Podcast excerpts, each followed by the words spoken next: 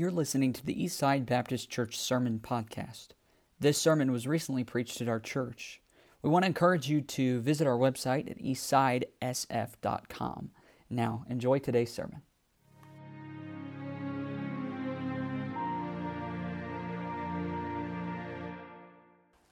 Philippians chapter 1. As, as, as all of you know, this past Wednesday was New Year's Day. And since it was the first service of the new year, I, I preached on Wednesday night on the subject. I just called it One Thing. And the rich young ruler, and just to give you a summary, he came to Jesus Christ in Mark chapter 10, and he was asking the Lord what he could do to inherit inter- eternal life. And without rehashing the whole message today, the point from Wednesday really leads to this message. So this is kind of a follow up thought, but from a different angle. See, the title of that and the main thought of that message on Wednesday night comes from the Lord's response there in Mark chapter 10 when the, the rich young ruler said, uh, Lord, what must I do to inherit eternal life? And Jesus Christ looked at him and said, This one thing thou lackest. This one thing thou lackest.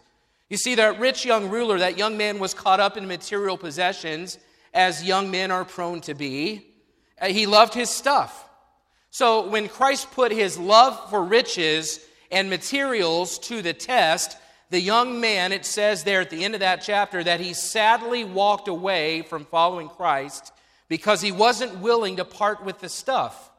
He wasn't willing to say no to the stuff to follow Christ. So when Christ said, This one thing thou lackest, he was referring to that young man's love for the possessions. One thing kept a promising young man from following the Lord. And the primary application Wednesday was the necessity, especially in a new year with 2020 coming, the necessity in a new year for us to analyze our lives and determine what one thing might be holding us back from being what we're supposed to be in the year 2020. And it could be any number of things. I mean, there's a long list of things. It could start with your one thing this morning uh, could be salvation. What's holding you back from following the Lord is you think you're okay with God, but you've never placed your faith in Jesus Christ to save your soul. And I'm telling you, there's not a bigger one thing than that one. Today, your one thing could be taken care of if you'll place your faith in Jesus Christ and his finished work on the cross. Your one thing, if you're not saved, will keep you from following Christ. Uh, your one thing today might be an inconsistent walk with the Lord. And you say, I, I want to do right. I want to have victory over these things. I want to take the next step. I want to experience the unfamiliar grace. I, I want 2020 to be the best year ever. But in my own life, I don't have the discipline to sit down every day and spend time with my, in my relationship with God. Your one thing might be your walk with God. Even more specifically, your one thing might be the fact that you don't go to bed early enough the night before, and therefore you don't wake up early enough to spend time with the Lord. You could get real specific. That's the great thing about one thing. It can be a general thing, it can be a specific thing. Most of the time, it's better if we're specific about it. it. Your one thing could be a bad habit that prevents you from doing what you should. And your one thing needs to be I need to get rid of that habit. Your one thing could be a besetting sin that you can't seem to overcome. It's not just a habit, it's a sin before the Lord. Your one thing could be a character trait that affects every one of your relationships. Your one thing might be anger, men. Your one thing might be that you don't control yourself, you don't control your temper, and therefore, because you're always flying off the handle, then everybody around you expects you to be a certain way, and that your one thing will prevent you from being what you're supposed to be for the Lord. It could be your one thing could be lust. Your one thing could be pride. Your one thing could be impatience. Your one thing could be bitterness. And that one thing that you're holding on to is keeping you from following Christ like you should. Whatever it is, it's good for us, and it'd be good for you today to examine yourself, to examine ourselves, and then define and give to the Lord the one thing that could make the biggest difference in your spiritual life in 2020. That was the exercise we went to. And it's a much better, on Wednesday, and it's a much better approach than how we sometimes try to change everything at once. I don't know if you're a New Year's resolution kind of person, and uh, some people are against it and some people are for it. I always look at a new year as a fresh start. I was looking at a new year as a way that I could change some habits or improve myself or do something better this year.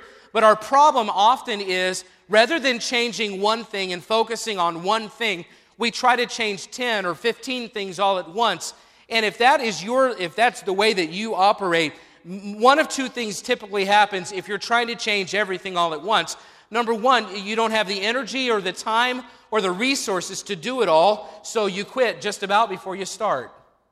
I don't know if you've ever read the, uh, the book Animal Farm, and it's, a, it's a, an interesting book, and it's a lot of parallels to culture. But there, in, in the book Animal Farm, there's a horse named Boxer. And this horse named Boxer, his philosophy is um, no matter what the challenge, no matter what the problem, um, it, I can do this if I just work harder. Anybody like that? You're a, you're a boxer in Animal Farm. You're that horse that says, any challenge that comes along, I, I can overcome this if I simply work harder. Well, by the end of the story, a boxer has worked himself so hard that he finds himself eh, spent and broken, and it, it, it leads to his demise. See, a lot of times in our lives, if we're trying to accomplish too much at once, we end up like Boxer in that we're trying to do everything in our strength. We're trying to do it all at once, but honestly, we just don't have the resources to get it accomplished. That's one of the things that will happen if you're trying to change everything all at once. The other thing that will happen if you're trying to change too much at once is that you do get to it all, but you can't master any of it, so you're average at everything. You're kind of a, a jack of all trades, but a master of none. You've probably heard that phrase before. So, the point on Wednesday was that we're much better off focusing on one thing. One thing. What is the one thing? So, the question I begin with today is a follow up. What, so, one thing on Wednesday, what, thing, what one thing is keeping you from following the Lord in 2020? And it's a great place to start if you want to see things change. It focuses on what you should cut out so that you can lock in on what matters the most. It, that question to me is like a sculptor, and he's looking at a piece of rock. And he's not so much considering um, what he could turn the rock into as he is, no, what, what needs to be taken away so that I'm left with the image that's in my mind. See, what one thing, that question, one thing, is really like you're looking at your life, and your life is represented by a boulder, it's represented by a rock. In your mind, you're thinking, what needs to be chipped away so that I'm left with what I want to be? I hope that you'll examine yourself today for that one thing that's preventing you. Now, this morning's message really is also about one thing, but it's from the opposite angle. See, if Wednesday's approach deals with what you have to eliminate, today's message is more, more focused on what you ought to emphasize. If the story of the rich young ruler was about what you have to free yourself from, this morning's message is about what you should focus on. If Wednesday's message was about what you need to chip away and remove, this morning's is about the image you're left with after you remove all the unnecessary rock. So, the question this morning is this What one thing should I focus on in 2020 that's going to help it be the best spiritual year I've ever had? See, Wednesday, we're getting rid of the things that are keeping us from it. But today, we're deciding what's the one thing. What's the one thing that's my priority? What's the one thing that should be my focus? I believe that Paul's perspective really can provide some very real help to us in this thought. You see, as I already mentioned, Paul wrote this, this uh, book, the, the letter to the Philippians. He wrote it from prison. He's sitting in a Roman prison cell after being arrested, not for doing something immoral or illegal. He was arrested for serving God. And as unfair as that seems to us, uh, if you read Paul's life, if you've ever read 2 Corinthians 11, then you might would come to the conclusion that being in prison is actually a better option than some of the other things he was facing in his life. I mean, the beatings and, and the scourgings and the shipwrecks and the stonings and all of those other things. But he finds himself in prison and persecuted because he was serving God. And yet, look at his communication. Look at the way that he communicated. Look at verse 12. It says, But I would ye should understand, brethren, that the things which happened unto me have fallen out rather under the furtherance of the gospel. You say, well, what does that mean? Well, basically, he's saying, I'm in prison, I'm in bonds. He said, but the persecution that I am facing that was intended to stop and put an end to the gospel work has actually had the opposite effect. As a matter of fact, uh, they, they put me in prison so that I would stop preaching the gospel, but we're seeing that the gospel is actually being spread even more. Look at verse 13. So that my bonds in Christ are manifest in all the palace and in all other places. So everybody has heard about it. Everybody knows that Paul's in prison. But rather than it putting an end to the gospel work, he's saying me being in prison has actually opened doors both where I'm at and in other places. How does that happen? look at verse 14. And many of the brethren in the Lord, waxing confident by my bonds, are much more bold to speak the word without fear. So somehow, Paul's uh, bonds, him being thrown in prison, had resulted in other followers of Christ giving them the confidence to be even bolder with the gospel. I mean, what an amazing effect, one that we wouldn't think would even be possible. Is that, but you've seen this before. All it takes is one person standing where they should, and everybody else sees it, and they're like, hey, I want to stand like they are. It gives them the confidence to do it. Well, here's Paul in a Roman prison. You would think that others would say, well, he's in prison. I don't want to end up in prison, so I'll just be quiet. Well, actually, the opposite took place. They said, He's willing to go to prison for the gospel of Jesus Christ. I'm going to stand a little bolder today. I'm going to stand and be a little louder about the gospel. If Paul is in prison and in prison he's still sharing the gospel, I'm going to share it where I'm at. We see this effect taking place. So he's actually, you know, if I if I'm writing a letter in prison, I did this with the Sunday school class when we were teaching through it, you know, I'd be singing nobody knows the trouble I've seen. Nobody knows but Jesus. But here's Paul. He's writing, you know what? The bonds that were supposed to stop the spreading of the gospel, you're not going to believe this, Philippians. The, bo- the bonds that were supposed to put an end to the work of Christ have actually increased its efforts, have actually increased its effectiveness, and we're seeing more and more people spread the gospel. Now, look at verse 15. It says, Some indeed preach Christ even of envy and strife, and some also of goodwill. So, what he's saying is that there are some that are out there preaching the gospel and their intentions are not good.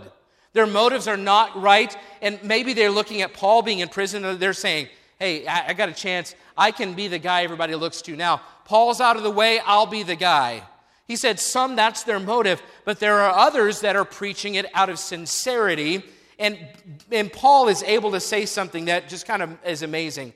Verse 16 The one preached Christ of contention, not sincerely, supposing to add affliction to my bonds. They're trying to make it harder on him. But the other of love, knowing that I am set for the defense of the gospel. You have some on one hand that are preaching the gospel to make it harder on Paul. They're adding to his afflictions. But on the other hand, you have some that are preaching the gospel because they really want the gospel to get out. You've got these two uh, opposing viewpoints or motives. But look what Paul says out of that, verse 18. What then? Notwithstanding every way, whether in pretense or in truth, Christ is preached. And I therefore do rejoice, yea, and will rejoice. Here's a man who is facing some serious circumstances. He's facing some difficulties that most people have never even thought about experiencing in their lives, and yet he's able to say, I rejoice right now. I have joy right now. I'm thankful that I have a role to play in the gospel being preached, and whether it's of pretense, whether or not their motives are right, or it's in truth and their motives are sincere, it doesn't matter to me as long as the gospel message is being preached. Now, we can apply that in a lot of different ways, but I'm coming at it from the angle that how does a man write like that in prison? How does a man have joy when things look bleak? How does a man, in, when things are difficult, how does he able, is he able to maintain joy through it all? Well, it's because he didn't make it about himself. He was just thankful to play a role in the gospel work. Look at verse 19. He said, For I know that this shall turn to my salvation through your prayer and the supply of the Spirit of Jesus Christ. He's, ba- he's not talking about salvation as in being saved. He's talking about deliverance. And what he's saying is, I have confidence that your prayers will turn into me being delivered from this prison cell. And even if I'm not delivered, I have the Spirit of Jesus Christ. I have the Holy Spirit here to dwell with me and help me through this. Look at verse 20. According to my earnest expectation and my hope that in nothing I shall be ashamed, but that with all boldness, as always, so now also Christ shall be magnified in my body, whether it be by life or by death. You know what he's saying? I just want to live and die so boldly that when it's all said and done, people don't see Paul, they see Christ. I want to get down to the end of this. He says, so, so yes, I'm in prison, and yes, that's tough. And yes, there are people that are opposing me on this side. And yeah, that's difficult. And yeah, the future doesn't look uh, bright, it actually looks bleak. But in all of these things, I want to live in such a way that nobody's thinking about Paul by the end of my life. They're seeing Jesus Christ. I want him to be magnified. You know, that word magnified means to what? It means to be made larger. He said, I want, by the end of my life, I want to live and die so boldly that when people look at me, they're not seeing me at all. They see this enlarged image of Jesus Christ in my life. And you get down to the end of this and you're thinking, how does he say that? How does he have that perspective? What it is, is it about Paul's life that allows him to face these kind of circumstances, difficult circumstances? What about Paul's life allows him to face difficult people? I mean, very difficult people, people that are trying to add to his suffering, even while he's already in prison. How does he look at life with the right perspective? How in the world does he even say, Yes, uh, it doesn't matter to me if people see me. I just want them to see Christ. If I live, if I die, it doesn't matter. It's all about Jesus Christ. How is it even possible? Because if he's anything like me, he is singing Nobody Knows What Trouble I've Seen. If he's like me, when, when things are tough, I don't feel like having joy. I mean, maybe you do, and I, I'm the exception. I need to get, that's my one thing, apparently. I don't know about you. I have a tough time being joyful when things don't go well. I, I, don't, want, I don't want to have the right perspective sometimes. I want to have a pity party. I want to be upset. I want to stick out my poochy lip. And I want people to look at me and feel sorry for me sometimes. When things don't go well for me, my natural inclination is not joy. But Paul's able to have joy and the right perspective because of this. Are you ready for it? One thing. Look at verse 21. For me to live is Christ. You know, Paul's one thing, I think we could pretty much sum it up with one word Christ. He was able to have joy in trouble because his one thing was Christ. And when you're focused on Christ, as we talked a, few weeks ago, when your focus is on Jesus Christ, everything else is in the peripheral. It really does bring everything else into the proper perspective. Everything else falls into place when your one focus is on Jesus Christ. So for Paul, he's the image under the layers of stone. As the sculptor, see, he's not just chipping away and just seeing what comes. No, in his mind, his one thing is Jesus Christ. That's what I want. That's what I want to be like. So I'm going to take a little bit off here. And I'm going to take a little bit off over here and I'm going to file this away. I'm going to bring this down a little bit because in his mind, he had one focus, he had one end. His one thing was a person and it was Jesus Christ. See, sometimes we, we try to, we, we might try to get rid of something, or we might try to set something aside, and we might try to say, well, this isn't helping me. But if we don't have the end in mind, if we don't have the image in mind of where we want to be, we won't really even know what to remove. It sounds like Paul was able to maintain the right priority in life.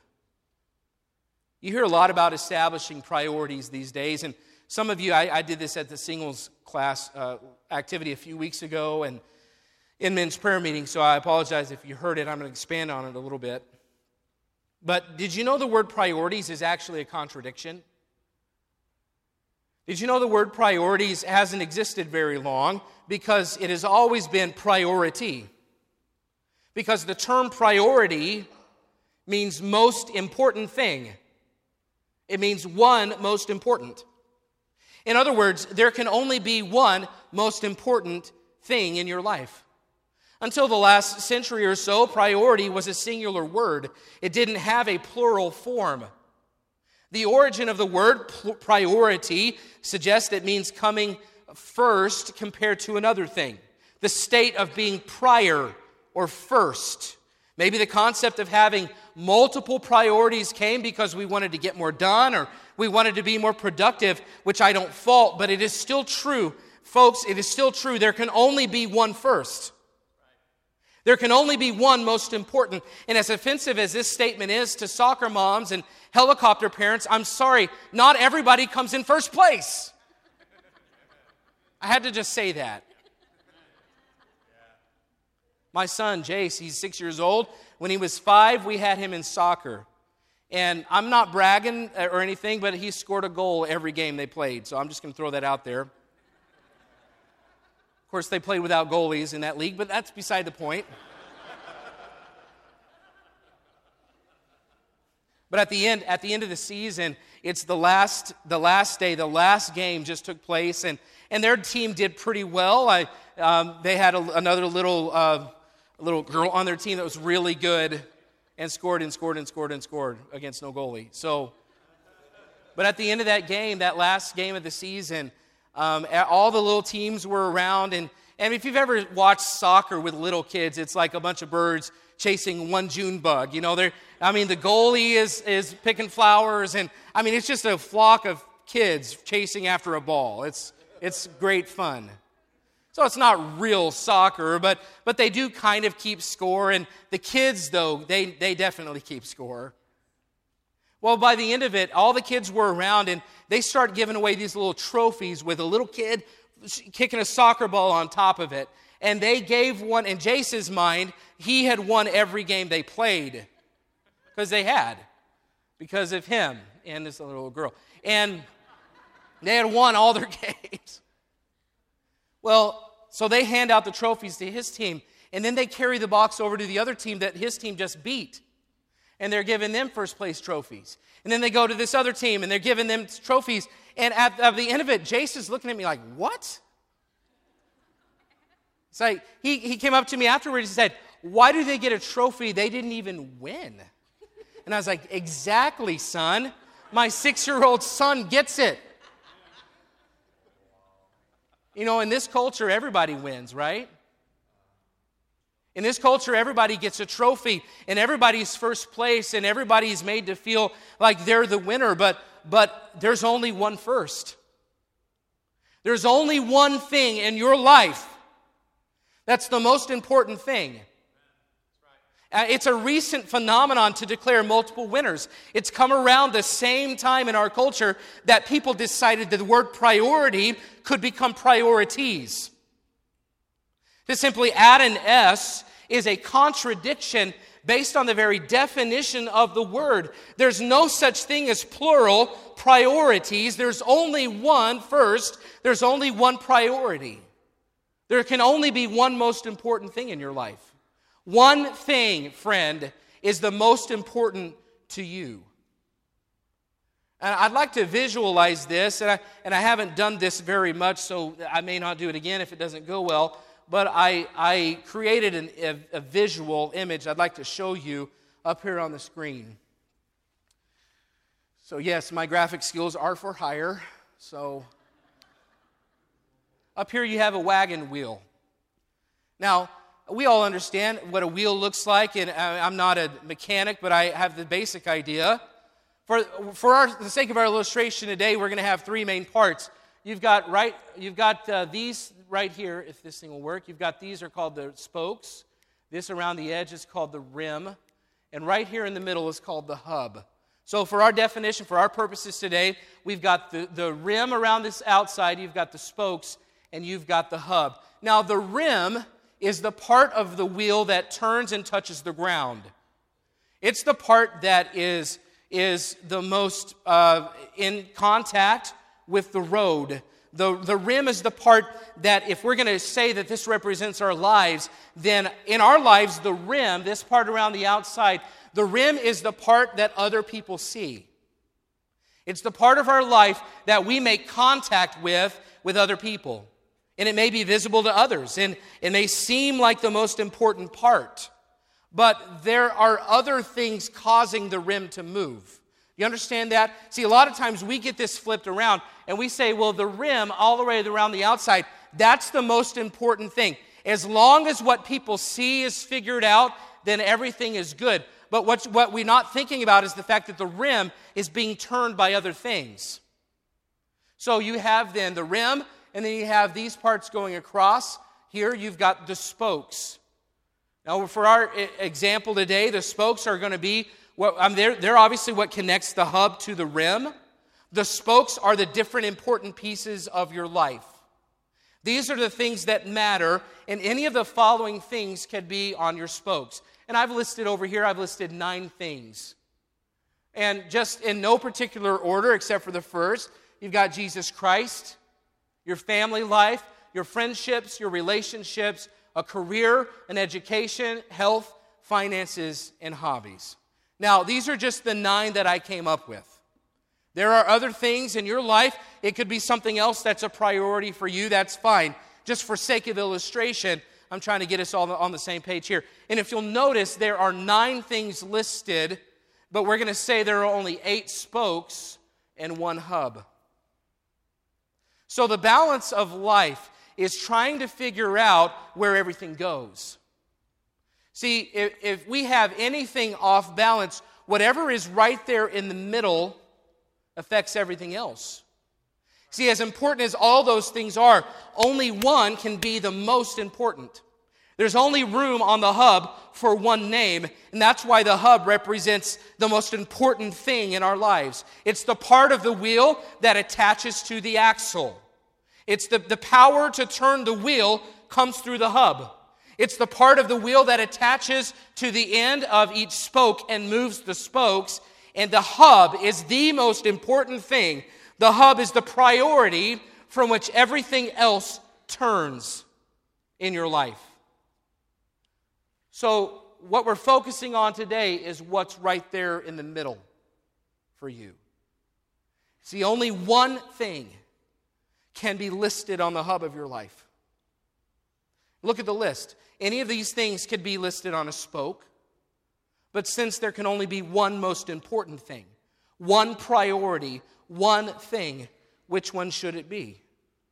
Now, you look at this list, and, and it could be, you know, family, as, as important as number two is, your family life for a lot of people, that is that right might be right in the middle. It ought to be prioritized. It could be friendships, it could be your relationship, it could be your career, it could be your education, it could be your, your health and you trying to get healthy, which is good. These are all good things. Uh, finances, it's important to have good finances. Hobbies, eh, I mean, as, as silly as it might sound, it's good for us to have things that we just do because we enjoy them. God rested on the seventh day.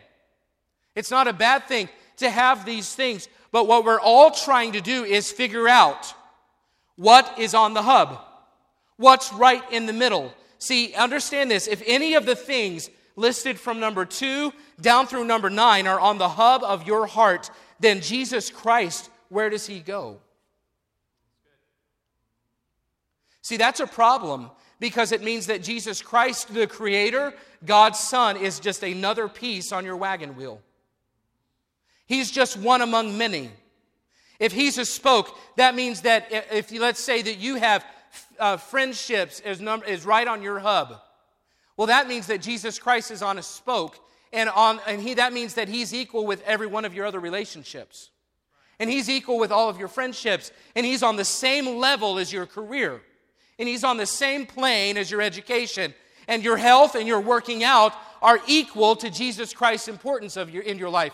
Do you understand or do you see that if we have the wrong thing listed on our hub, then everything is out of balance. And it leads to another problem. If I label all of these things as priorities, then I am in a constant battle choosing between them. because there can only be one most important. So if I'm trying to choose between nine and there can only be one in the middle, I will live in constant and continual frustration. I'll tr- be trying to balance what matters most. And if Jesus Christ is on the same level as everything else, he could be treated on, with the same respect and love and passion and energy as my career. So it leads to the obvious question today what's in the middle for you? What's your one thing? You say, Well, I have a pretty good balance between my family and Jesus Christ and my work. And no, there can only be one most important. If your family, I'm just going to use some examples. If your family is on the hub, I commend you for prioritizing your family. We need more husbands and we need fathers and wives and mothers who will see the value of the family like God sees the value of the family. It's important to God. The first institution, I mean, didn't take long for him to establish the family. But listen, but if your family comes before Christ, then you are out of balance. And I can say that with confidence. I know that will offend some, but I'm just telling you if your family is on the hub and it is more important to you in your life than Jesus Christ, then your life is out of balance and, and now understand, please don't take this wrong. I am not in any way saying that your family is unimportant. Not in any way. But husbands, you can love and lead your family more effectively and in a more godly way if Christ is on your hub. If you put family first, it will limit husbands and fathers, it will limit how you lead your family. But if you put Christ on the hub, and family is a spoke. Now, it's an important spoke. It should be a spoke, uh, one of the most important spokes. It's right there, uh, it, right at the top. But if you'll put Christ first, you'll be the husband you're supposed to be. You'll be the father you're supposed to be. Your highest calling as a man is to love your wife as who loved the church? Jesus Christ loved the church.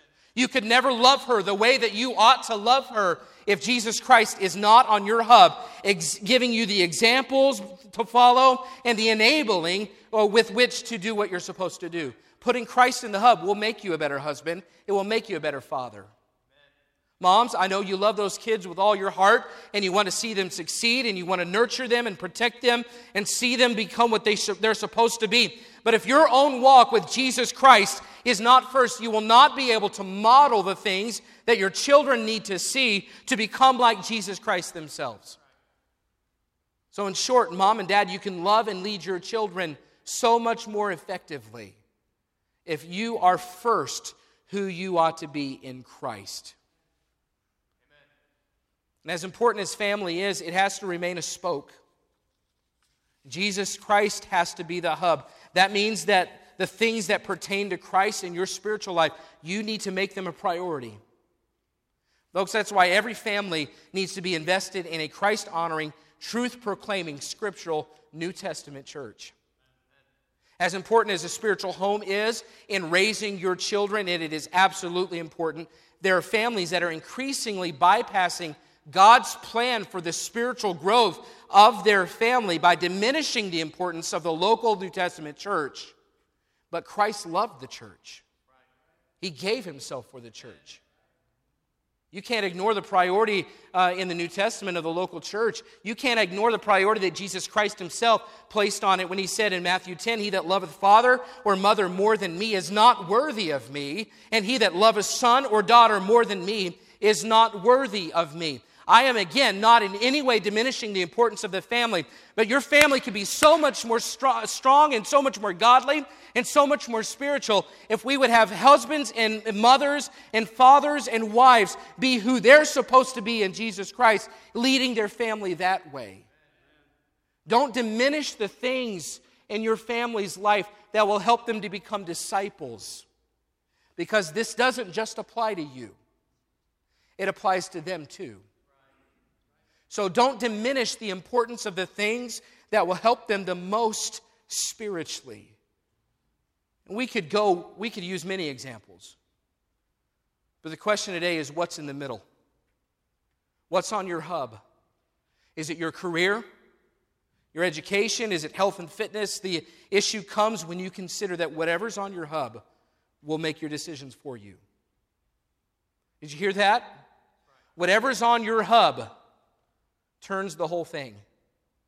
So if you're in your hub, if on your hub it's listed career, that means that you'll be willing to move to a new city and take a new job based on money or location without first considering whether or not there's a good Bible preaching local church there. Because your career is what's driving the car. Your hub says career, it turns the whole wheel. If on your hub it says education, that means you'll pour yourself into the books and homework and getting that degree at the expense of your walk with God. I can't tell you how many young people I've watched go to college, and in college, they give themselves for four years to that education. And they do their homework and they're diligent and they live, uh, they live for their schoolwork and they're getting it done and they're getting good grades so they can maintain the scholarship. And listen, none of that is wrong. None of that is bad. But I can't tell you how many young people I've seen do that at the expense of their walk with God. And by connecting to their classes and connecting to their degree and connecting to their, their college, they leave Jesus Christ out of their life for four years. After that fourth year, and now they're no longer uh, working like they were to do their homework, they get a job and they establish a life. Well, Jesus Christ is so far out of their life that they leave him out completely and they live the rest of their life without going back. I've seen it happen. If education is on your hub, those are the kind of decisions you'll find yourself making. If it's a relationship, it means you'll do whatever it takes to build and keep that, whether or not they love the Lord, whether or not they desire to serve God. I've seen that take down many of God's people before.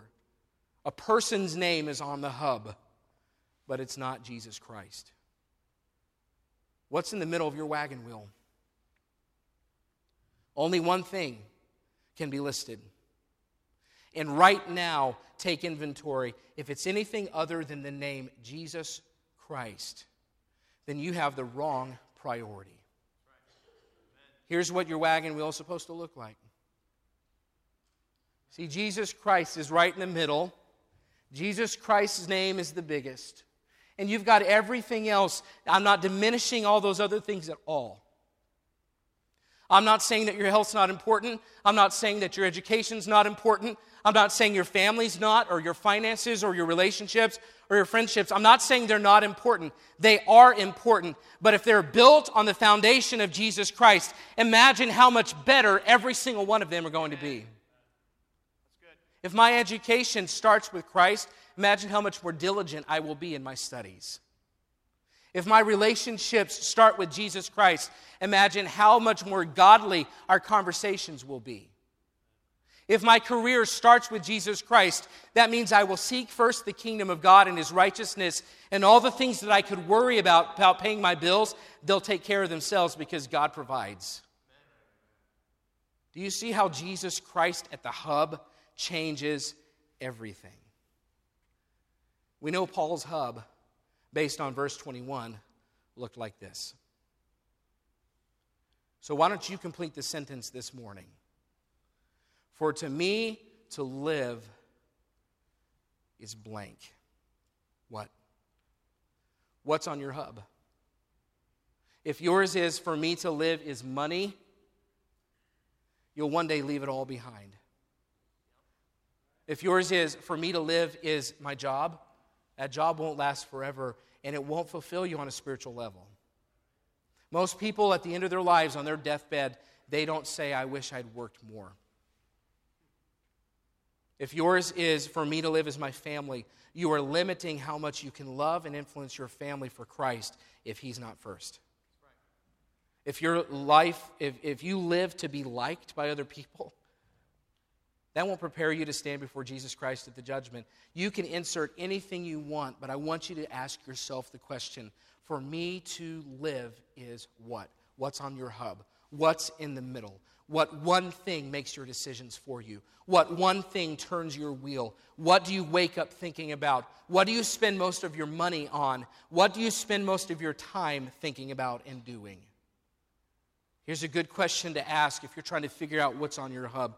Do I allow difficult people and difficult circumstances rob me of my joy?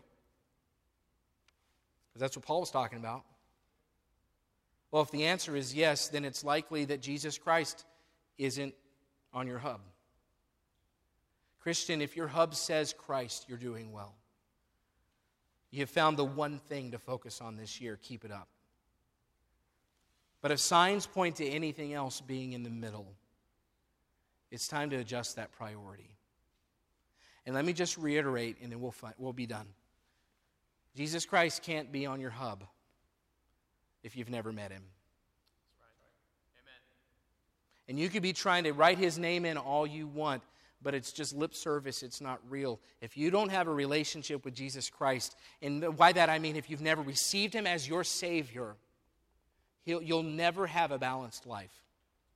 And you'll be trying your whole life to put him in the middle and figure out everything, and it'll all just be wonky. Nothing's coming together like it should, and it's because you've never been saved. And this morning, you can put him on the hub of your life. Amen. If you'll receive him as your Savior, the invitation is open to you. Christian, today, what's on your hub? Every head bowed, every eye closed. Let's stand together.